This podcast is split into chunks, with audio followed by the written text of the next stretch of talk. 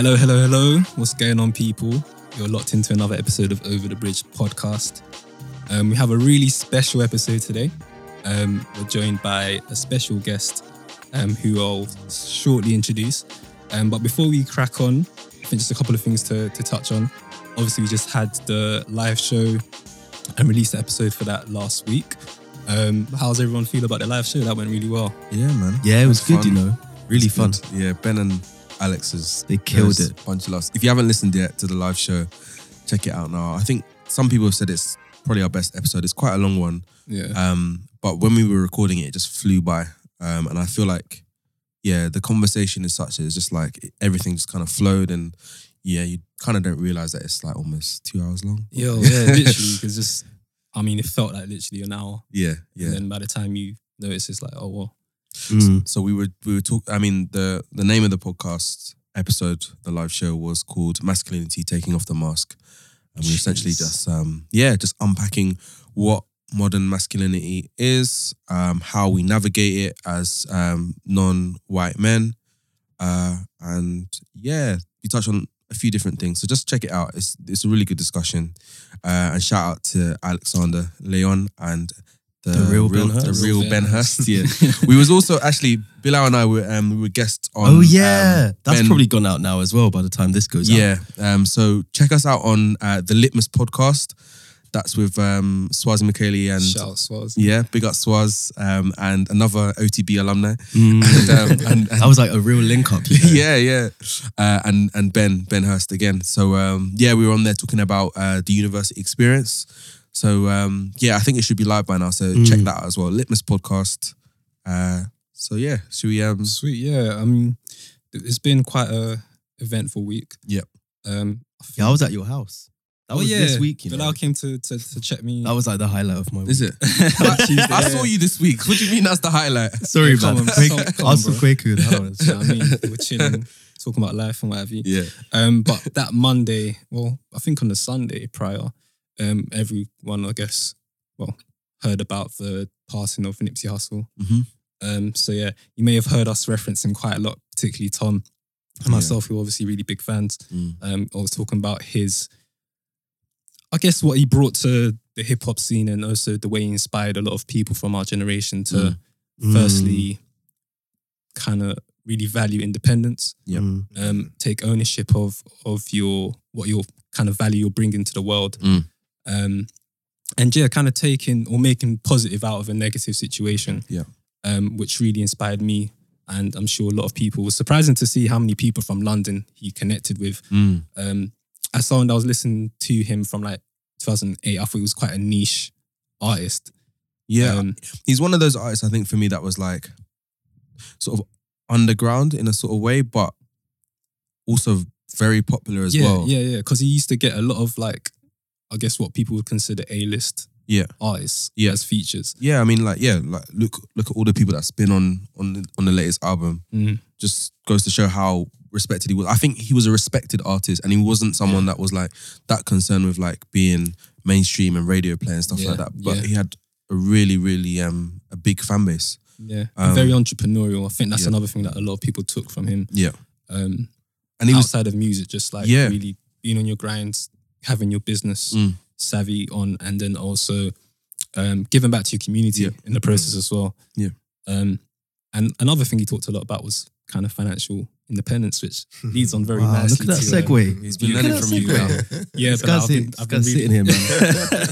I've been just yeah, He's actually sitting where I normally sit as well. Do you know, it must be the seat then, absorbing all the Bilal segue energy powers. just, you know what I mean? But yeah, rest in peace to Nipsey Hussle. Rest in peace, yeah. Um, Rest yeah, in power. yeah, rest in power. Yeah. But um yeah, so this episode we're going to be talking about financial independence. Mm. And we have a special guest who is what I, what I think is fair to say a prominent person in the kind of financial independence movement in the UK. Um, he is the owner of a blog called The Humble Penny, um, and also has like a coaching and consulting service through that, in which he teaches other people how to um, reach financial independence, how to generate extra income through various means. Um, and yeah, I'm really looking forward to kind of getting the pearls of wisdom that he has to offer. Um, he's a person that actually reached financial independence um, by the age of 34. Do you know how mad that is? it spins me like, but yeah, I, So- just, so- I, I just want to ask how, like, how Yeah, did you do it? that's- like, let me yeah, let me get my notepad out. Literally, that's what we'll definitely get to that. If I don't yeah. say anything, it's because I'm taking notes. yeah. And listeners, if you're listening, definitely like get your pen and pad out and, Yeah. and be ready to take notes because yeah, there's a lot of gems that are going to be dropped. Yeah. Um, but yeah, let's let's crack on. Um, Ken, Hey, uh, if you could just, I guess, introduce yourself briefly. right. So, guys, I'm my name's Ken Okoroafor. I'm uh, I'm 35 now. I'm dad, uh, married to Mary. We've got two sons, aged six and four. Oh, cool. Sweet. Beautiful. And when we talk about financial independence, I know at least from me, it seems like something that is kind of like impossible. Even when I told the guys about um, having you on the podcast, they're a bit like, hold on, someone that Mm. the age of, you know, in his mid 30s was able to reach financial independence, like, is that even possible? Mm. I know from my p- perspective, coming from um, a household in which it was kind of like living paycheck to paycheck in some Mhm, respects, um, it's not something that just seems feasible. Um, so I think, or something that is reserved to people Mm. from kind of wealthy backgrounds, Mm, affluent yeah. backgrounds. Um, so yeah, I'm really hoping to uncover through this episode like um, ways in which just the everyday person from Mm. humble backgrounds Can, um, can, can kind of um, sorry to um, interrupt. Can we just sort of unpack what um, final, financial independence yeah, yeah, means? yeah, definitely. Because, I think, I think before we do that though, Yeah. let's just get. I wanted to hear a bit more about Mm. Ken's story, like Okay. his his kind of journey into it, and then I guess we can talk a little bit about what it is and Mm. yeah, Okay. unpack like ways to go about. it. So yeah, what's what's your what's your story like? Where did you grow up and what? So I um, so I kind of look at my life in two in two stages. So I was born in Lagos in Nigeria, and I lived there for 15 years. So I went to primary school. I then went to secondary school in Lagos. Um, but I went to a boarding school in Lagos, and I was there in secondary school for four years.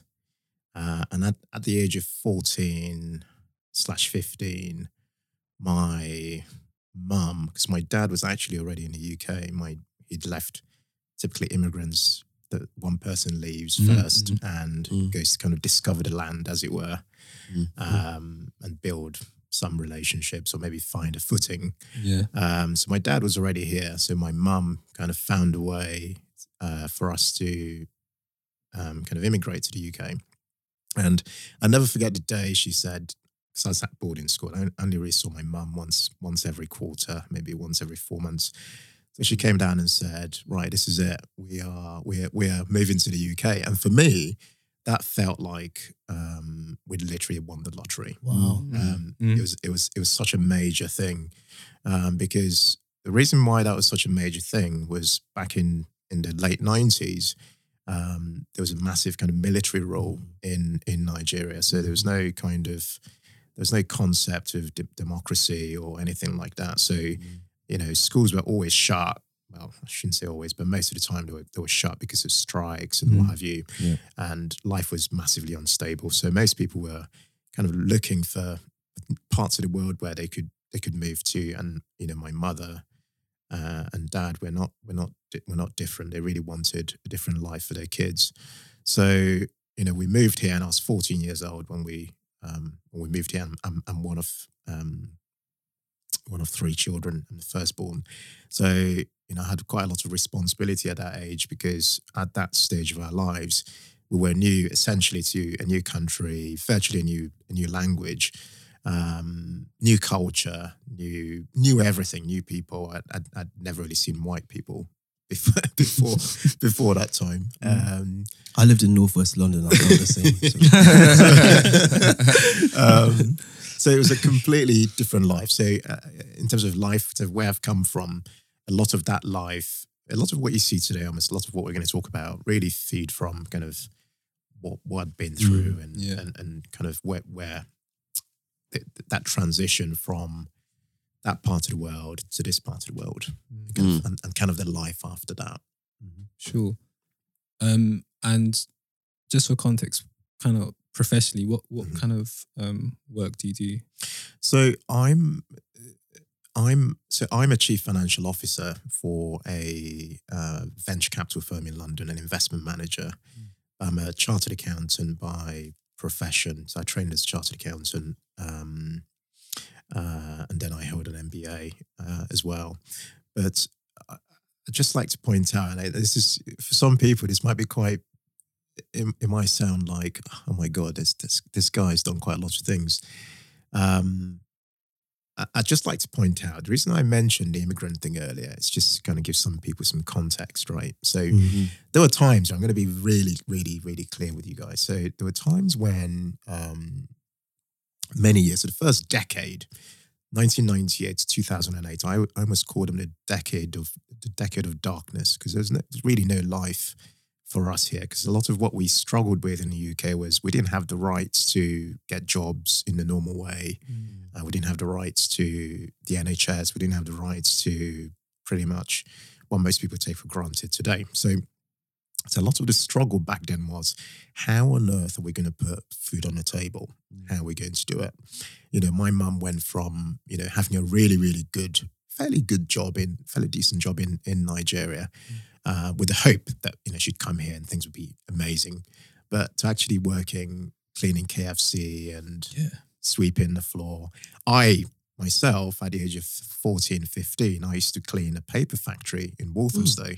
You know, obviously those jobs were not were not jobs that you had a P60 and a P45 and Mm, you know what have you. You just kind of whoever said to you, look, this is hey, I'll pay you Cash whatever. Yeah. it's a job. You're like, yeah, okay, I'll take it. Yeah. Um, so uh, the reason I'm mentioning that is just so that people can have some context of what's possible in 20 years. So, so I'm talking 1998 arrival. We're in 2019. Mm. Uh, so I've been in the UK now for 20 years, and the the kind of financial independence, which we're going to talk about, really started in 2008 slash nine, which is 10 years ago. So Mm. it was the Mm. first decade, which is really kind of risk taking. We're going to go a lot more into into that, but kind of trying things out and just pushing the boundaries a bit because, like, I had nothing to lose because Mm. things were so bad. Mm. Um, and then you know, life kind of started to change in in kind of 2008 slash nine. Wow. Okay. I think um, a lot of us, um, even if it's not like kind of our lived experience, we can definitely relate to the immigrant story from our parents and aunties and uncles and even like cousins and stuff. So Mhm. Yeah. um, a lot of what you, you've mentioned kind of rings true. Um, but now that we've kind of touched on the financial independence, it would be really great to just get a, a clear definition of what that means. Mhm, mhm. So everybody who's listening to this podcast, uh, including uh, us here, um, everybody's on a money journey. Okay, Mm. most people don't know they're on a money journey. Um, there are there are about seven stages typically that we all we all go through, and financial independence is one step in that journey. Okay, so I'll start by explaining it this way. So when we're kind of born and we're with our parents, we depend on our parents Mm. and we depend on them for finances and home and what have you. So there's great dependence on our parents. And then we get slightly older, you know, we're 15, 16, 17, 18, and we, we want some independence, want to move out and start our own thing. So get a job, start making some income. And what happens is, as you make some income, you start to incur expenses and you start to take on, become exposed to some debt. You might have student loans, you might have overdrafts, and what have you. The dependence we had on our parents then shifts um, onto uh, to debt, usually, for example. Um, that stage is typically referred to as a stage of financial solvency because what you tend to what tends to happen at that stage is what you're doing most of the time is trying to meet expenses with income. So you go to to your work, you wake up and make some money, then you pay your bills, and that's it. Okay, so most people, the majority of people out there, um, out, out there, are at this stage of financial solvency. So they, they pretty much feel like they're swimming each month, trying to just meet expenses and pay down debt. Mm. And then beyond that are other stages. So beyond that is um, a stage of financial stability, which is a stage at which uh, you have about six, three to six months worth of savings. So you've managed somehow uh, to build up savings, i.e., you're spending a lot less um, than you're making. Okay, so that financial stability becomes an, a really critical stage. Beyond that, then comes financial um, security, which is a stage at which you have about a year to three years worth of savings uh, put aside. So this is a stage whereby if, if you get sacked from your job, it's not the end of the world. You know, you've got a year's, three years worth of savings. that's all good. Okay, you can kind of survive for quite a while. And beyond that stage of financial security, as things move on, is the stage of financial independence. And that stage is a stage at which you have uh, about 25 years worth of expenses, or the stage at which you have income from your assets exceeding um, uh, your your your costs, your typical costs each month. So, if you had some investments that were generating, you say you had expenses of two grand a month, and you had some investments generating, I don't know, two and a half grand a month, for example, and that happens every single month. You know, then you're at the stage of financial independence because you're able to meet your normal costs of living, um, your essential costs and things without any you know, without the need to go to work to to make that happen, because you've put in place certain vehicles such as assets to help you make that happen. And then beyond financial independence is kind of financial freedom and financial abundance and so on. Does that make Oh. sense? Yeah. Yeah, yeah, it makes perfect sense. Um, I'm just baffled that you that's possible in London. That's that's what I'm just sitting there like I get that. That's cool. Well, that's- Definitions Yeah, make yeah, yeah. sense, but like living in London, how the hell do you have money coming in that is like more than your costs of just existing and That- breathing well, that's in the that's city? interesting because Mm. uh, I I kind it's, it's interesting. I kind of look at London as an opportunist. I kind of see Mm. London as um, maybe it's because I'm wearing my immigrant hat, kind of as a Mm. place where. Mm. Literally, this is. I'm, I'm here to mine gold. Yeah, yeah, yeah. this is amazing. I'm kind of like, this is an amazing city. Yeah. Like the opportunities are insane. Yeah. I just see it as like, how am I always topping up my Oyster card? Like, how is this possible? Yeah, no, but it's we're gonna unpack some of that stuff. Mm, mm. Just give give you some thoughts. It's really good. It's a really good breakdown, man. Do you- yeah, I've never, I've never really. I mean, I've heard those terms before, sort of in isolation, but I've never sort of thought about it like a spectrum like that. So it's really cool. Yeah. Yeah, that- it, it- it really helps. And what's interesting about it is, Mm. I think the initial thing is kind of figuring out that you're actually on a journey. Mm. Mm. Because most of us are at that initial stage of financial solvency where we're just literally swimming and trying to pay expenses and that's it, or pay Mm. debt. But if you, the minute you figure out that, actually, hold on, there are people way ahead in the spectrum. How on earth did they get there? You know, Mm, the mm. minute you figure that out, Yep. um, it becomes interesting because you, you can then go, well, actually, where am I at the moment? Well, I'm here, Mm. and those guys are there. How Mm. you know how how did they get there? You know, what have they done differently? Yeah, and this is this is where like the mystery element comes into it because Mm, there's yeah. always like like even when we were talking before Quaku, it was like, but how? Like that Yeah. is, is this possible without a scam or like a pyramid scheme or like what's really going on? And I think there's always, like you said, that that element of like secrecy and mystery attached to. But how has someone achieved this? Right, Yeah. And that's what Mm. we're on unpack. yeah. How did you? When did you sort of um, learn about um, the sort of the sort of financial journey, as you put it? Mhm. Um, and when when did the sort of I mean, did you always have this in mind when you like No. first came here? Or No, no, no, What, no, what was the sort of the light switch no way. moment? So the the the light bulb moment Light was bulb in moment. 2009. Mm. Um, I just I just broken up with somebody, and I was on my way home. Heartbreak. Heartbreak. Yeah. I was on the way Okay. home, strong motivator. and uh, It always is, you know. Yeah. You I can was- just cry or then you just like sort your life out. I was I was reading the Metro newspaper, and there's an advert in the paper that um, invited me to uh, basically a property investing seminar, and I went along to that. And um, unknown to me, there's gonna be, there was going to be somebody at that seminar who I'd, I was probably going to get to know for quite some time, probably the rest of my life. Anyway, it turned out that my wife's brother. Who's my wife now? I've given the game away, but my uh, my wife Mary, her her brother could not take his wife along, so he took his little sister along. And so anyway, we met at that seminar, and that whole entire seminar was really designed to help you start to look at life by by, by some design, so you could kind of try and game this this financial thing Mhm. and kind of almost plot your escape from from the rat race, Mm. basically. And it's tied in really well with with a book I was reading at the time called The Rich Dad Rich Dad Poor Dad, Mm. which had exposed me to just uh, just dif- different ideas. And for me, I kind of figured once I'd read that and been to that seminar and met Mary, we became friends and friendship became something else. And then we we, we got engaged and got married. Oh, look at that, Oh, man. But. Um, uh, and we then started this journey in 2009 where we said, well, actually, what do we want life to look like in the next 10 years, Mm. next 15 years before we, you know, when we think about having kids and what have you, what do we really want life to look like differently? Bear in mind the context at that stage was we'd been like as a family, for me anyway, we'd been struggling massively, like to to to make things happen, to Mm. pay the, the rent. My parents were barely, you know, I don't think we even owned a home back then. Should I'm trying to think 2009. I don't we didn't I don't know, 2009. I'd just bought I just about scraped through to buy my first my first my first flat. Oh wow! Uh, How old are you? Uh 25 or Whoa. 20, Mm. something like that. Mm. Um, but bear in mind, right? Mm. These are different times, right? Yeah, So the 2000 you know, back then, the, yeah. the banks were Different game. given. I'd, I'd got my first flat, 97.5% mortgage. Wow. So I'd put down like, I don't know, I think it was six grand or something. My. God. And even that six grand, I had to like, you know, I had to, um, Mm. you know, really, Yeah. really do some Yeah. some Mm. hard work to save that money.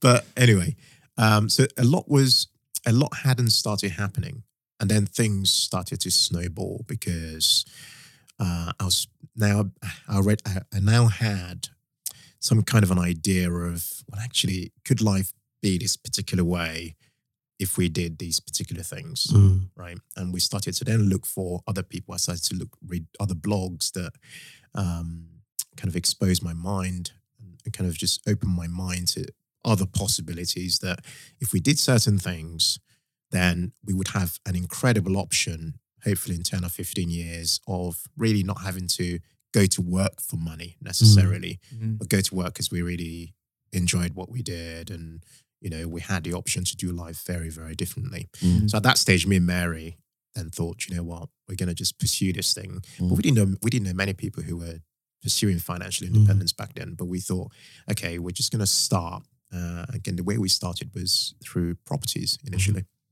Okay. Cool. Um, I think because I mean we've talked a little bit about what financial independence is, and I know that myself and the rest of the boys and hopefully our listeners as well really want to get to the meat of, okay, I'm at this stage in my life. How do I actually go about getting to financial independence? Mm. What are Because the everyone hates steps? the everyone hates the rat race. Everyone wants to like everyone's like leave Babylon, man. To like, Mm. do you know what I mean? Everyone's in the same and, kind and of the, wave thing, right now. the thing that I want to know as well is also, is it something that's possible for, first of all, anyone, Mhm. but Mhm. also everyone? Yep. Like, Mm. does it require some people to remain stuck in the rat race for, for it to for it to be possible? Because or like a zero sum game. Yeah. yeah, because Like everybody can't have it. Because yeah, because if it if it were requires- if it were possible for everyone, then I don't know. I I, I mean, I can't think of what the, Are you, the just, are, you, would are you basically saying that like the capitalist system doesn't allow for everybody to be financially I guess so. Yeah, but I I, I want to hear what what Ken thinks. So Mm. this is that's a really good question, and many Mm. people people often ask me, well, I'm on I'm on 19k per annum. I'm on 20k per annum. Mm. is financial independence a possibility for me? Right. Right. So I I answered that by saying, look, you know, at one point I I didn't even make three pounds an hour. Mm. Right. Um uh, you know, I'm not going to tell you what I make now, but um it's a lot more than that. Mm. Okay. It's 350. For me, it's 350. That's it. for me, for me, the big kind of so just answer that question directly. So I think everybody has the possibility of achieving financial independence, Mhm. but not everybody will. Okay. Right. I mean, that's just plain facts, right? Not Mm. everybody will. Mm. Simply because I'm gonna give you I'm gonna be really, really upfront about this. Um, the thing is, not everybody likes pain. Mm. Okay. Not everybody likes pain. And what I mean by that is um, what I found personally in my my journey is that um, achieving anything requires a real trade off. Mhm. Okay, and not everybody's prepared to almost execute that trade, almost Mm. press that button and say, "This is I'm going to do this Mm. by giving up X, Y, and Z." Mm. or I'm going to do this by pushing myself in this direction to try ABC, or I'm Mm. going to do this. Not everybody can do that because not most of us like the comfortable, the comfort of our of our environments. Okay, um, so a big some of the levers, some of the things that have helped me on this journey are personal development is one of them, and the second one's a lot of risk, kind of Mm. risk taking. So do you need a risk taking mindset in order to gain financial independence? No, you need um, you need number one a a a plan. Mhm. So you need to Mm. kind of know that there's a program you can follow. Uh, uh, Mm. You know, and number two, um, you need a change in your kind of mindset and approach to lifestyle. Okay, so culturally, most guys like BMWs or Mercs or I don't know, big nice cars, right? Love them. Um, and I, you know, I used I used to drive a really nice Audi, you know, Mm. but you saw the car I came in here today. You know, I drive a Nissan Leaf, right? Mm. It took quite a With fair 20 inch rims now. yeah, well, it took quite a different mindset to kind of just rethink, Mm. rethink our approach to whether we need a car at all, and if we need one, how does it feed? How does it fit in with the values we have and the lifestyle we're trying to build? So it's That's a mindset of like asking yourself the questions of is this a want or a need, right? And if, if my end goal is to be financially secure, Mm. do I actually need all of this flashy stuff? Is that sort of what you're saying? Yeah. So yeah, and it's it's you see a lot of these journeys. There's some of that, but a lot of these journeys are very individual things. So a lot of us in our decision making are influenced a lot by our our, our, our friends and Mm. family members, right? Mm. So we want to live in a really big house because it's a thing to do. You know, our friends and Mhm. families uh, live in big houses. Mm. For example, the, the choice to live in London. I'm gonna give you. I'm gonna be really clear. Right? I'd love to live in in Westcombe Park or in Marylebone or in Mm. really nice parts of London, right? But I chose to live in Dartford, Mm. which is uh, just outside Yeah, Zone yeah. Six. Why is that? Because I understood how debt works, and I understand that debt compounds, and I understand that the more debt I take on, the more I'm tied into uh, this life of living with you know having to pay this thing down forever. Mm. So we chose to go there because it's very close to London. I can walk to a London train station, Mm. get into central London within 40 minutes, but I'm paying very little. Mm. I was anyway Yeah. when, we had, when we had a mortgage, paying very little as far as debt's concerned. Right. Right. And we knew that because me and Mary said, you know what, when we do buy it, when we had our 10 year plan as a kind of a journey, said, okay, when we do buy a place, we want as little debt as possible. We're going to move in. We're not going to move out. We're going to just do whatever it took to overpay and pay this thing off whilst also building Mm. um, our financial independence pot. And I think I think that's really interesting because obviously loads of people are listening, being like, "Oh, so what he's saying is I need to get out of London in order to be financially independent, Not or like, or be out of like a bigger city because we've got international people as well." Yeah. And I feel like that's often what you hear Mhm. is that this is this is not a place that you can build life. This is not a place that's sustainable. Um, if if you're trying to be debt free, Mm. um, would you say that that's the case? So what I would say is is there shouldn't be there shouldn't be a fascination with wanting to live in London, right? Personally, that's how I kind of look at it. So I I always look for the arbitrage. So you know, you could work. So I work in London. I work in Marylebone, right? And you know, I get I get paid quite well Mm. in, in my in what I do, um, but I live out there because the costs are so so low, and because we had designed life that way. Remember, this entire journey is about life design. Mm. So it's about what do you want the life, what, what what life do you want, and what do you want it to look like? And for me, we were thinking, okay, we're going to have kids. Okay, we're thinking about secondary schools. Thought about primary schools. Okay, they're going to go to these grammar schools, possibly. We're like, okay, this this city. We did quite a bit of homework about prices, proximity to London, blah blah. We chose that spot because we bought in at a good time. We knew that if our kids were growing, if we had kids and they, they'd grow, it would work really well. So Mm. a lot of that thought process came from this idea of life design, this idea that what is it I actually want life to look like? How could I do it such that I actually win this race rather than being kind of doing it how everybody else does it, which Mm. is right, I'm going to wait for that SW2 postcode or I'm going to wait for, you know, which is what this, this Wait kind for of the housing market you know, this this kind of pie in the sky, which is how, how I kind of look at it. For me, it was just right. We're going to do it. We're a team. Me and, me and my wife. Right. Okay. What are we doing? How much do we need again? We need thirty k. Okay. How do we find it? Right. Thirty k. How do we find thirty k? Let's start some businesses. Let's do some savings. Here's our savings rate to be able to buy that property. Mm. You work for twelve months. I work for fifteen. Let's you know. We came up with a plan of action to be able to Mm. do to, to do Mm. certain things to be able to make that happen. Yeah. But we did it as a as a team as well, which is Mm. actually Yeah. really important. Yeah, I mean, I think a lot of the stuff that you've mentioned and we've t- discussed is um, kind of centered around the frugality aspects, like saving money, Mhm. um, living somewhat of a modest lifestyle, you know, not splurging on um, frivolous things. Mhm. Um, but there's another aspect to gaining financial independence, which is obviously increasing your earnings, your Yes, income. Yes. Mhm. Um, so, what are your kind of thoughts and advice in that regard? Okay.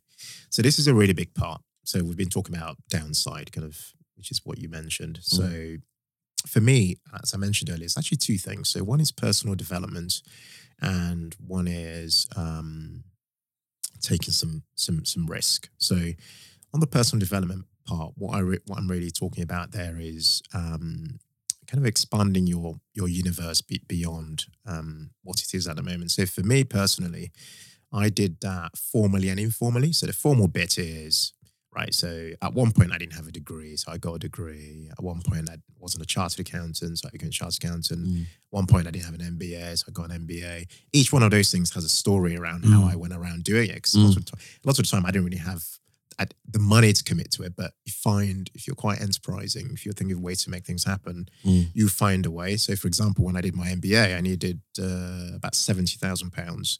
Um, I Robbed I, a bank. So, Legit. I and this is this is only 2014, 14, yeah, Mm. And where I- did you you, know- get the, the MBA from? uh, from the University of Cambridge Judge There Business you School. go.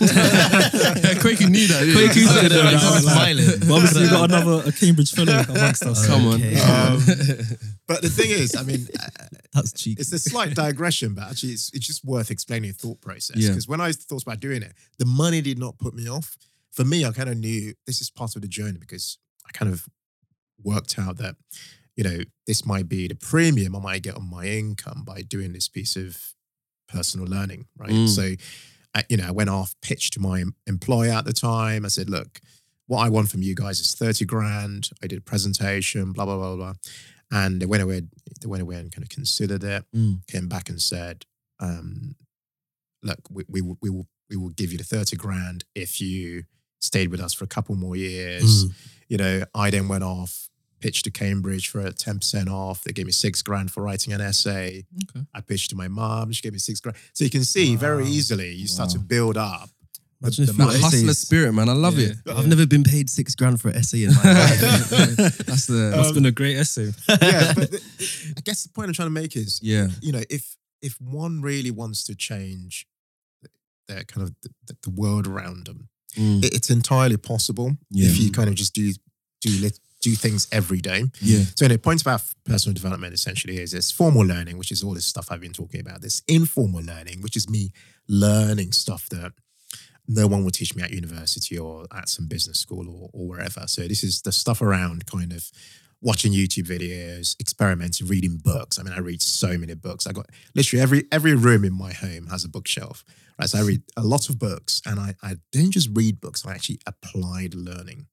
So for me, a lot of that personal development comes from kind of understanding and read books that are specific to things. I read books about sales, for example, or books on marketing, or Mm. books on specific niches that would be relevant to different things I'm interested in. Say, for example, starting a little business or starting, you know, an online business or what have you.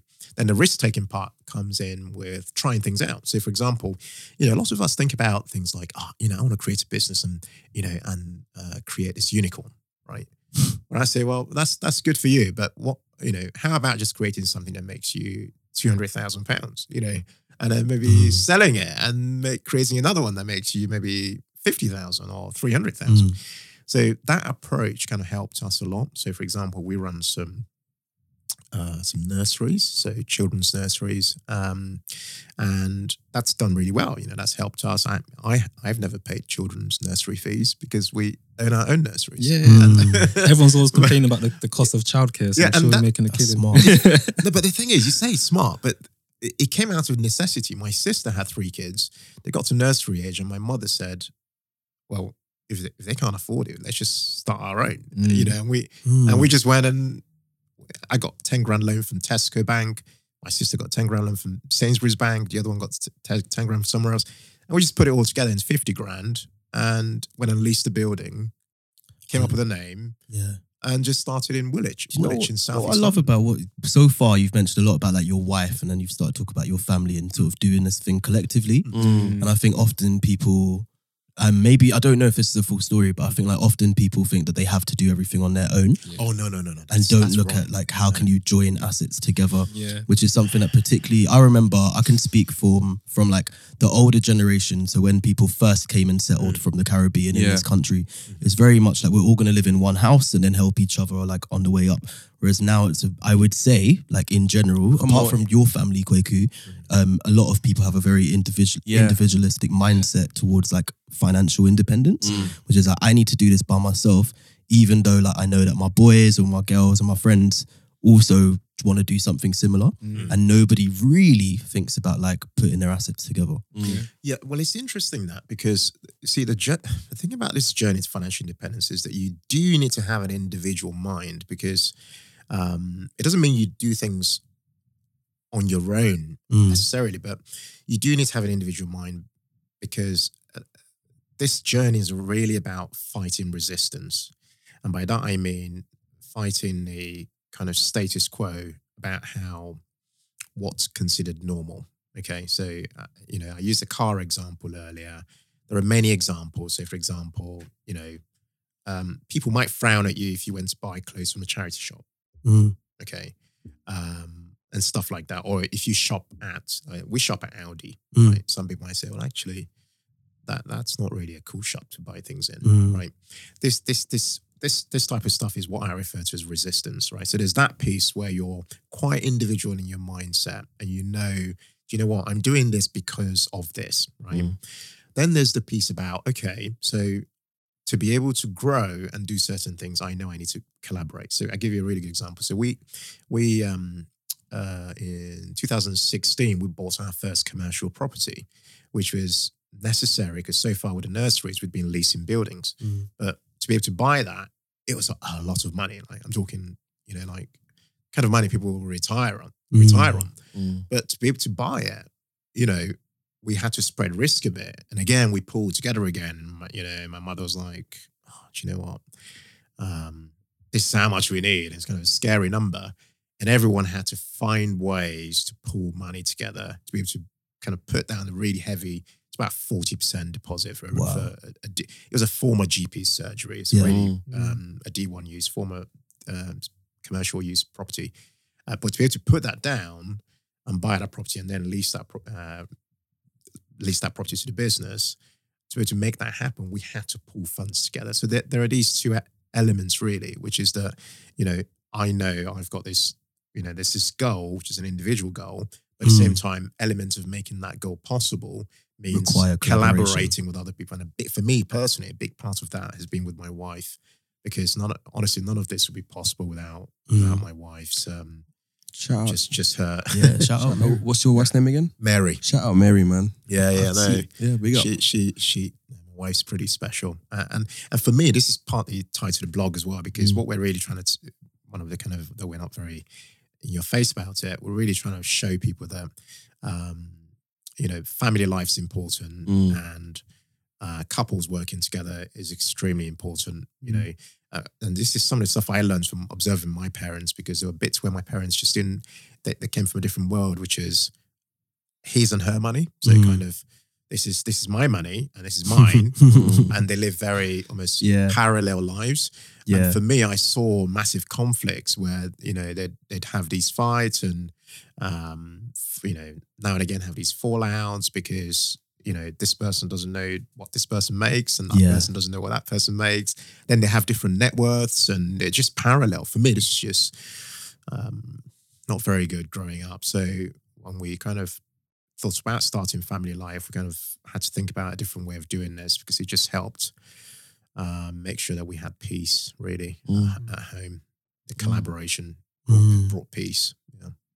What I wanted to ask is um about your approach to um obstacles and challenges because I think most people, if they heard that study um for an MBA at Cambridge was 70k, Just go, nope. they just be like, I can't afford that. Yeah. Stop. Yeah, But that's the. you, you, you were just like, well, 70k. All right, challenge accepted. Yeah. What, Mm. what, where do you feel like that came from? Is that something that you were raised with, or was that something that you had to kind of learn? Is it sort of a byproduct of being, you know, from Lagos? Because I know how you know Nigerians they know how to hustle. Mhm. Where, where, where do you attribute So- that to? So I completely attribute, attribute that to taking steps daily to try things out. Mm. So the thing I've noticed is that I've become a very personally, I've become a lot more fearless as time has passed because I try things out every day. Okay. So as a result, I I feel a lot more confident and I feel that things are not out of my reach. Yeah. I don't know if, that's, if that makes any sense. So Mm. just by trying things out, Mm. somehow with that example, for example, I'd, I'd kind of just assume, in my mind believe that, well, those guys in that business school, Mm. like why why why can't I be one of those guys? Mm, yeah. I mean, why would Mm. why would money stop me from doing this stuff? And Mm. how you know how could I actually find uh, find that money? So, Mm. Um, So did you think to yourself, the other guys in in at the business school, at Judge Business School, they probably would have had financial backers as well. So oh, why, oh, massively. so Yeah, why yeah. can't I find my own financial backers? Yeah, yeah. Why, why can't I find a way of getting my foot in the door? Mm. You know, and and, and some of it was actually because I kind of look at life quite in, a, in, in an experimental way. You've got to kind of try things out, see what the outcome is, Mm. then go away and tweak it again and see what the outcome is. So a lot of the kind of pitching, like when I pitched to Cambridge and say, "Hey, look, um, you know, I, I'd like ten percent for, for for writing something."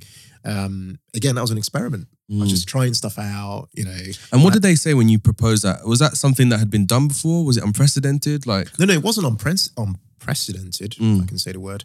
Um, they um, they had done bursaries in the past, Yeah. small bursaries, but they Mm. were not public things. Right. Yeah. I'd somehow found out that it was a possibility from somebody who had, had done a bit of homework on somebody who had been before.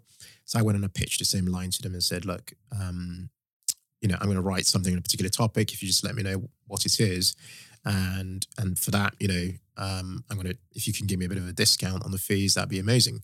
And so they came back and said, "Okay, we'll give you ten uh, about six thousand pounds." Wow. Um, and I thought, okay, yeah, I'm going to write something. And I went away and I did it. You know, they gave me a number of words to write.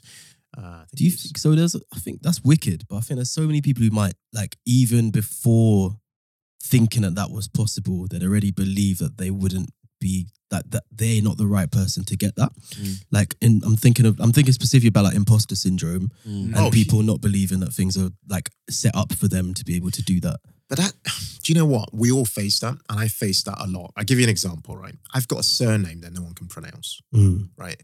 And for a very long time, I thought things like, oh, if I went for this job, I might not get this job because, you know, um, people might look at it and go, first of all, he's African. Secondly, like, who wants who wants a guy in a boardroom with a surname you can't pronounce? These are all thoughts in my head. Mm. But I, you know, I've I'm a chief financial officer today. I've been Mm. finance director for large companies and SMEs, and I've I've got there by by really by knocking, by just trying. You know, you kind of just say, well, actually, I'm going to apply and see what happens, uh, and I'll go to the interview and again see what happens. So, give an example. This job I've got at the moment, um, and I don't think there is another. I mean, I've done the research. I think there's another kind of young black male CFO for a financial services firm in in London or in the Mm. UK. Even I don't think I found anyone, but Mm. um, there probably might be maybe at most three or five people, Mm. right? But I, I- read something the other day. I, gu- I guess not quite the same thing, but it's only like one percent of um, VC decision makers are black. Oh, black, yeah. yeah, yeah, yeah. So, but but it's interesting that actually thinking about it because some, most people most people might go, oh, okay.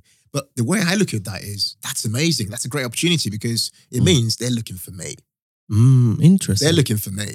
So I already knew that every single one of those firms wanted somebody like me in the boardroom Mm, because number one, it helps them tick a box. mhm. Okay, okay, f- Yeah. that's a bit shallow, but But yeah, yeah. but whatever. Start right? from there. For me, it's like okay, hmm, they're looking for me. Mm, Do I have what they're looking for? mm, And for me, that was like, have I got- have I ticked all the boxes? And I did. You know, I've been working hard for years. I'd had Mm. all these boxes to tick. And so, but when I went to the interview, the thing that really sold it for me was the storytelling. They asked me, Ken, who are you? why are you here? And I got in at 5.30 p.m. in the evening. They'd seen all these people. The chairman, who was a former, um, who'd been chairman and CEO of, of, of FTSE 100 companies, Mm. sat there and said to me, tell me about yourself. And I started that story by telling him about my life in Lagos. Mm. And after speaking, we hadn't even spoken about my life in the UK. After that, he said to me, Right, you're the favorite for this job now. I'm going to contact the CEO who's in the Caribbean and he's going to come back. When he comes back, he's going to interview you. And it's most likely you're going to get this job. They had four people who they'd seen already who were most likely favorites for the, for the job already. Wow. So th- this has helped me kind of understand something really, really phenomenal, which is that our perceived disadvantages are really our advantages. So when you think that, you know, I'm I'm not going to do something because they say if I give really obvious ones. So for me, for me, my big kind of block was my my name. No one can pronounce my name. Mm. It's not like John Smith or you know really easy names people can pronounce, right? Um, but for me, that block was really my my advantage because uh, indirectly, people are looking for you know people who are either ethnic minorities who who've been through school and what have you, who are going to become future leaders in boardrooms or in or in wherever. Why can't I be that person? That's kind of my mindset. I thought, well, actually, why can't my name be up there so Mm. that I'm the guy who's managed to open that door.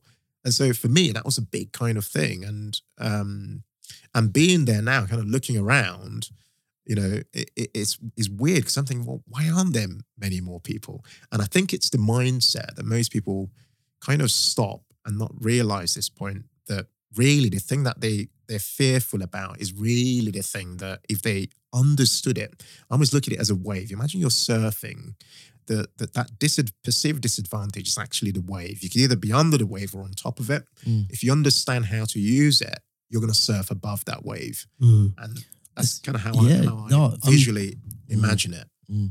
Yeah, I'm really intrigued because I work I work specifically in diverse inclusion work as a consultant, and one of the things that we talk a lot about um, on this podcast, sometimes it comes up, and like in life, in my job, is around like, but there are real structural barriers, and there's like real structural inequality, and stories like the one that you've told about, like you know, like I came from nothing and I came here and I worked really hard and now I'm here. Those are like very very rare Yes. and there are like legit reasons why that's the case. Um, I just wonder for you what you've noticed as perhaps like some of the barriers that have been put in front of you, and maybe what the cost was for you in terms of then overcoming those barriers to be in the position you are. So there are, uh, I've had to interview for many, many jobs, you know, and um, there are many that I haven't gotten. You know, I've gone, gone and done interviews, and you get there at the end, and you get that disappointing email or call or whatever saying, "Oh, you haven't got the job," right? Um, and there are times much earlier, for example, when I was training to become a chartered accountant with the uh, qualifications, the ACA, and I was trying to I was trying to do this qualification. You needed to get a training contract in order for you to actually do the you know become become chartered and train and become chartered.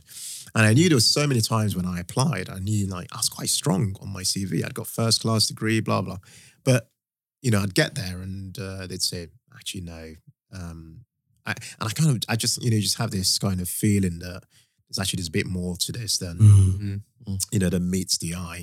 But my approach has always been, you know what, there, there will always be some levels of prejudice wherever you go. But I think you've just got to keep knocking. It has always just been my approach. Mhm. And the right door will open up. It might not be the one you kind of expect it to be.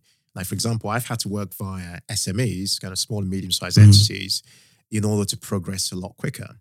Entrepreneurial businesses where I, I took on a lot more responsibility uh, because I noticed that if I went to try and work for a FTSE 100 business, for example, you know, the, the culture there might not be quite as um, open to Yeah. change Mm. as um, a more entrepreneurial environment might be. So um, that was a deliberate decision because I I'd noticed earlier on that, do you know what, for me to kind of get to that position, I needed to approach things slightly differently.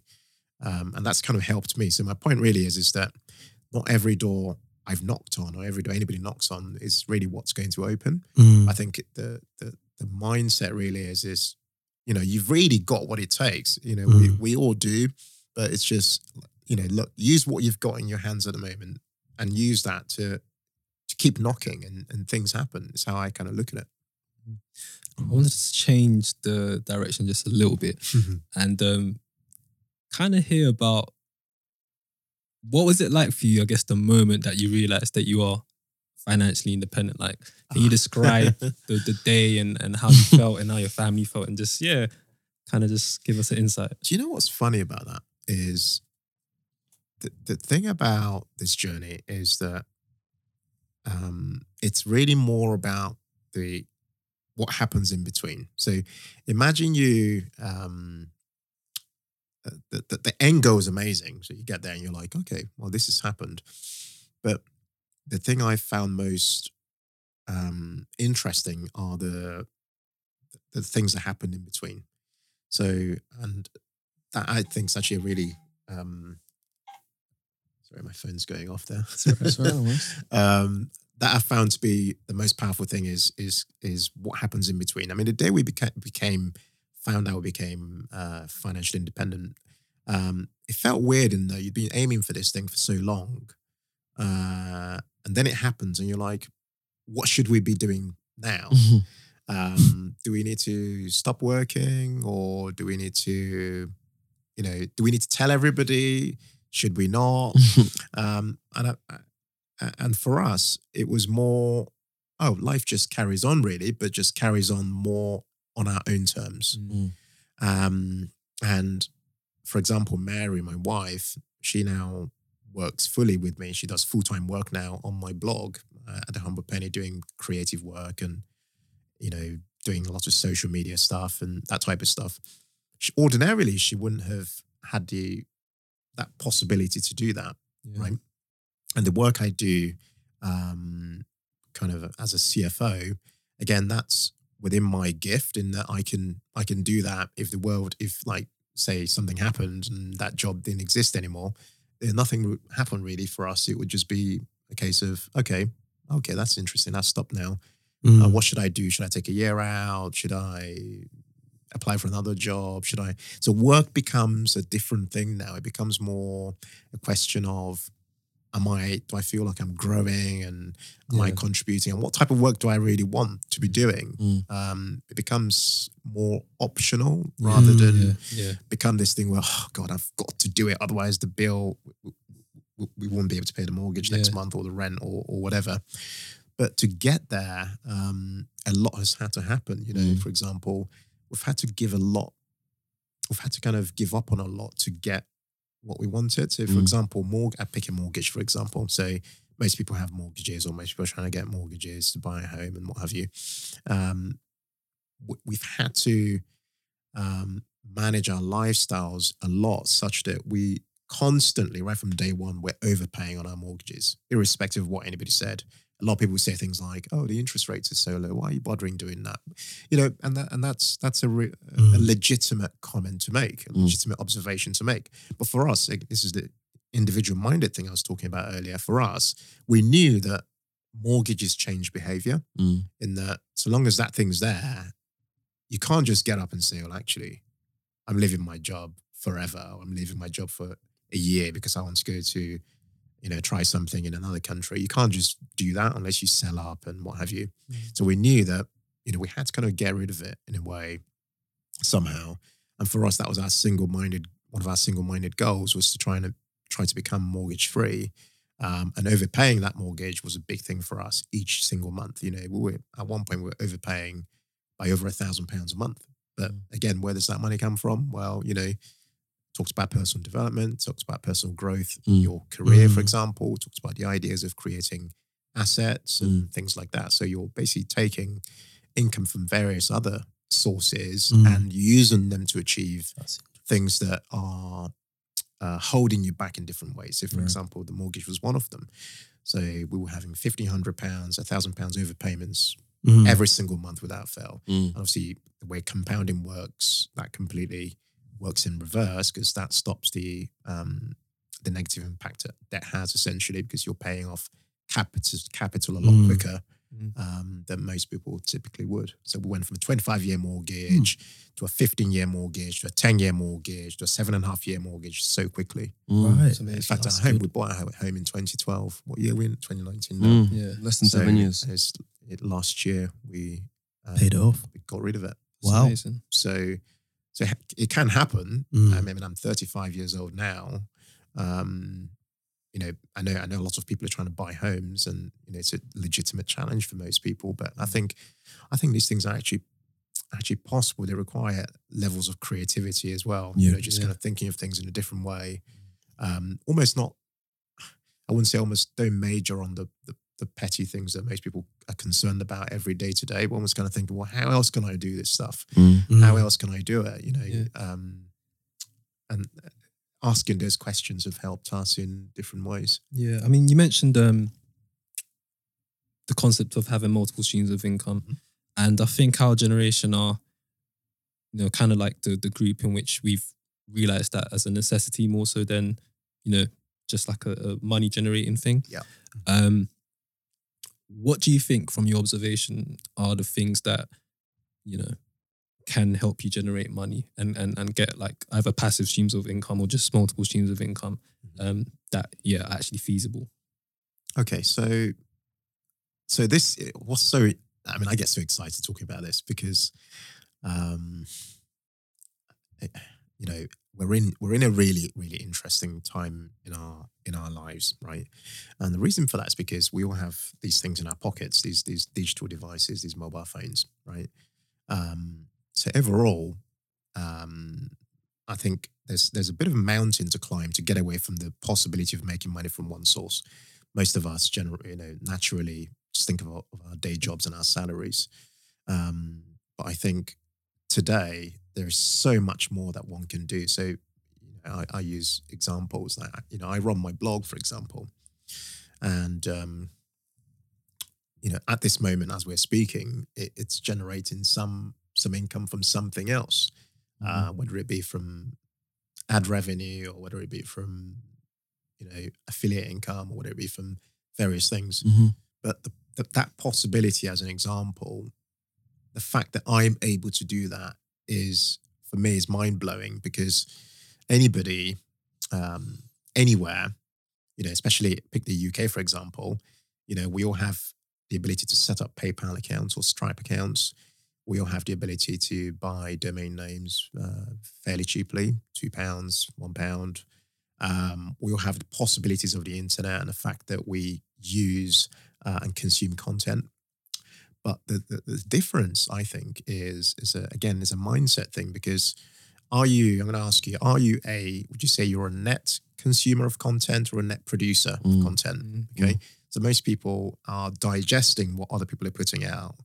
Um, so we at home, we don't. You know, me and Mary, we don't watch. We don't watch TV, right? Because we just think it's a waste of time.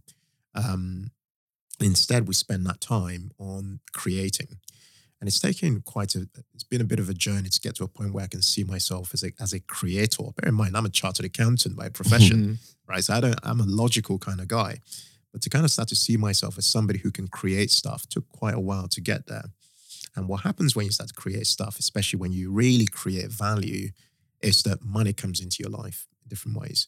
So the minute one understands that um, value creation is what generates money, then the question then becomes how, what different ways can I create value? Mm. And by by value, I really mean uh, outcomes and transformation, so results. So Mm. doing things that people find useful, Mm. and by doing that, they they don't feel bad about taking out their cards and saying, "Well, actually, you've done something amazing here that's helped me move forward in my life in, in this way. Mm. I'm going to pay you X for it because it's your price for the, this particular thing that you've you've done for me." Mm. I think the internet, I've become really excited about it since launching my blog, offers amazing possibilities for anybody of any age if they're really open minded and are quite keen to kind of understand how how the internet can be leveraged.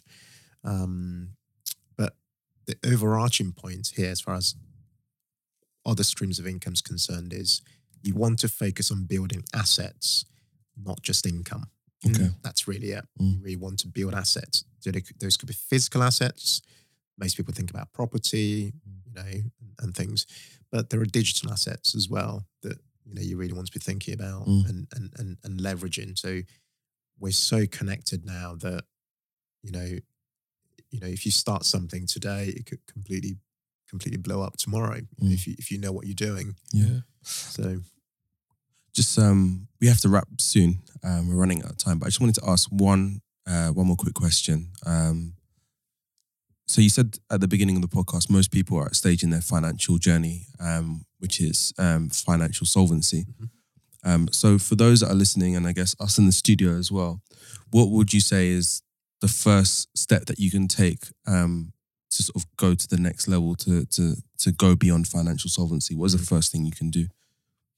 Okay, so um, the goal there really is to try to live um, below your means. That's Okay. the ultimate goal at that stage. And one of the tools that helped us Mm. and helps people at that stage really is is to give a lot more weight towards budgeting in your life. So most of us just just live and pay for things as we go along. So you Mm. need to put certain controls in place Mhm. you see this in businesses. Um, businesses have controls, so you need controls around certain certain expense areas. So for us, for example, food uh, is one example. We have a budget of fifty pounds a week as a family, and um, that's that's the budget. You know, if, if Mary's going shopping, I'm going shopping.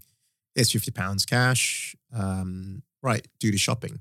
The difference is not when I get to the shop or when she gets to the shop, and the bill comes out to be seventy-five pounds you don't just whip out your card and just pay right it's having that almost restraint to say well actually have we have we shopped according to a, a budget for example Mm. so that principle applies across different different spheres of one's life that could Mm. be car costs it could be so the question then becomes well actually if i've got this budget how can i make my actual living cost match that budget how can i make that happen the goal there being that you are creating then a margin Mhm. you know you're creating a buffer that then becomes cash flow Mhm. which then either goes off to pay down debt or it goes off towards savings that then gets invested in, in, in into creating assets so ultimately what you want each month is to create enough of a buffer such that you have breathing room and then you have decision making abilities around okay i've got this buffer now what am i doing with it Mhm. Am I saving it? Okay, if I'm saving it, how is that money going to work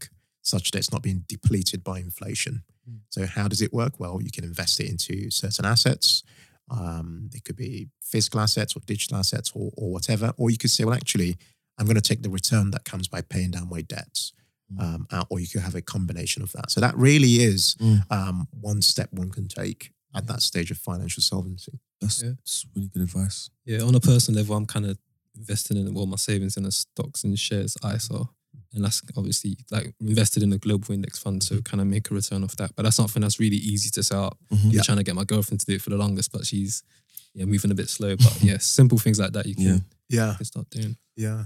Um, before we do wrap up, I just thought, um, in the vein of creating value, um, obviously, can you have a financial independence course? What's the name again? So the course is called Fire Superpower. So uh, the idea there being FIRE stands for Financial Independence, Retire Early. And the superpower bit essentially comes from the idea that financial independence gives you a superpower. Mm. Cool. So um, maybe if you just in a couple of sentences say what it is and, and what it involves, and then um, actually as a, a podcast, you've actually well, kind of collaborated on uh, a, a- a way in which our listeners can also um, get a discount on the Mhm. course itself. So maybe if you just give a, a little overview of that before we wrap up. Yeah, so FIRE Superpower is a roadmap for anybody that anybody can follow towards becoming financially independent. So most people I come across who say to me, Ken, how do I start? How do I invest my money? Um, you know, how do I manage risk? How do I build assets? How do I make more money? How do I work on personal development? All this stuff. So I've listened to all these things in the process of running my blog and listening to hundreds of people, almost consolidated all the all the questions I got and then created content around it. So the course essentially is a has over 50 videos. Um, so it's all in video format. So over five hours of content, over 50 videos across nine different lessons, uh, modules. And the idea with each one is is introducing somebody into a program that will help them create a personalized plan for financial independence. Mm. So you can see that at firesuperpower.com. So F I R E and then superpower.com. Um, or go to my blog at thehumblepenny.com forward slash uh, fire superpower. So you can go to either one of those places. Uh, and you can go and look at the entire what the course is about. You can look at the curriculum, but it's all in video formats. You can watch it on your mobile. You can, you know, listen. You know, you can basically watch the whole thing on the go, and it's taken us you know over eight months to create this content. And for us, it's really about helping people. We need more people who are financially independent over time. Uh, we need this becoming a reality for most people rather than just a phantom idea. So, but for that to happen, there's a great deal of learning to be done. There's a great deal of doing to be done as well. So, and that's what this course is there to do. Oh, wicked. That's amazing. So we're going to put those details in the info description of the podcast as well when we release it.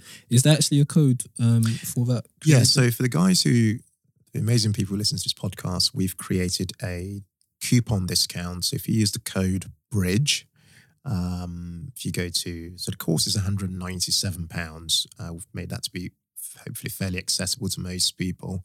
But if you use the code BRIDGE, you get 20 pounds off um, off that price um, straight away, and that's available, I believe, for the next um, week or so.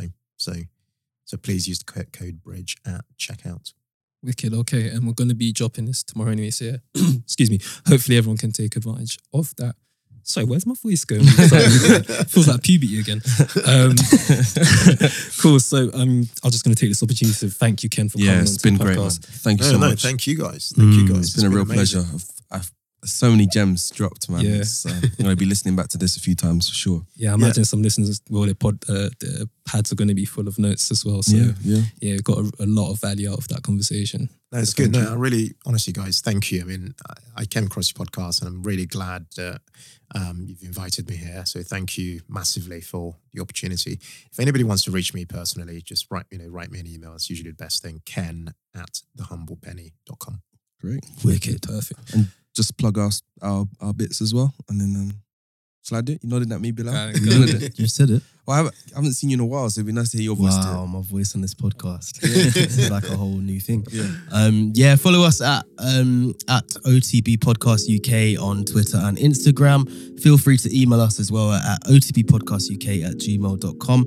We love hearing from you, whether you loved it or you didn't like it, or just just get in touch, man, and say hello. It's always nice to hear from our listeners. It'd be wicked to reach out.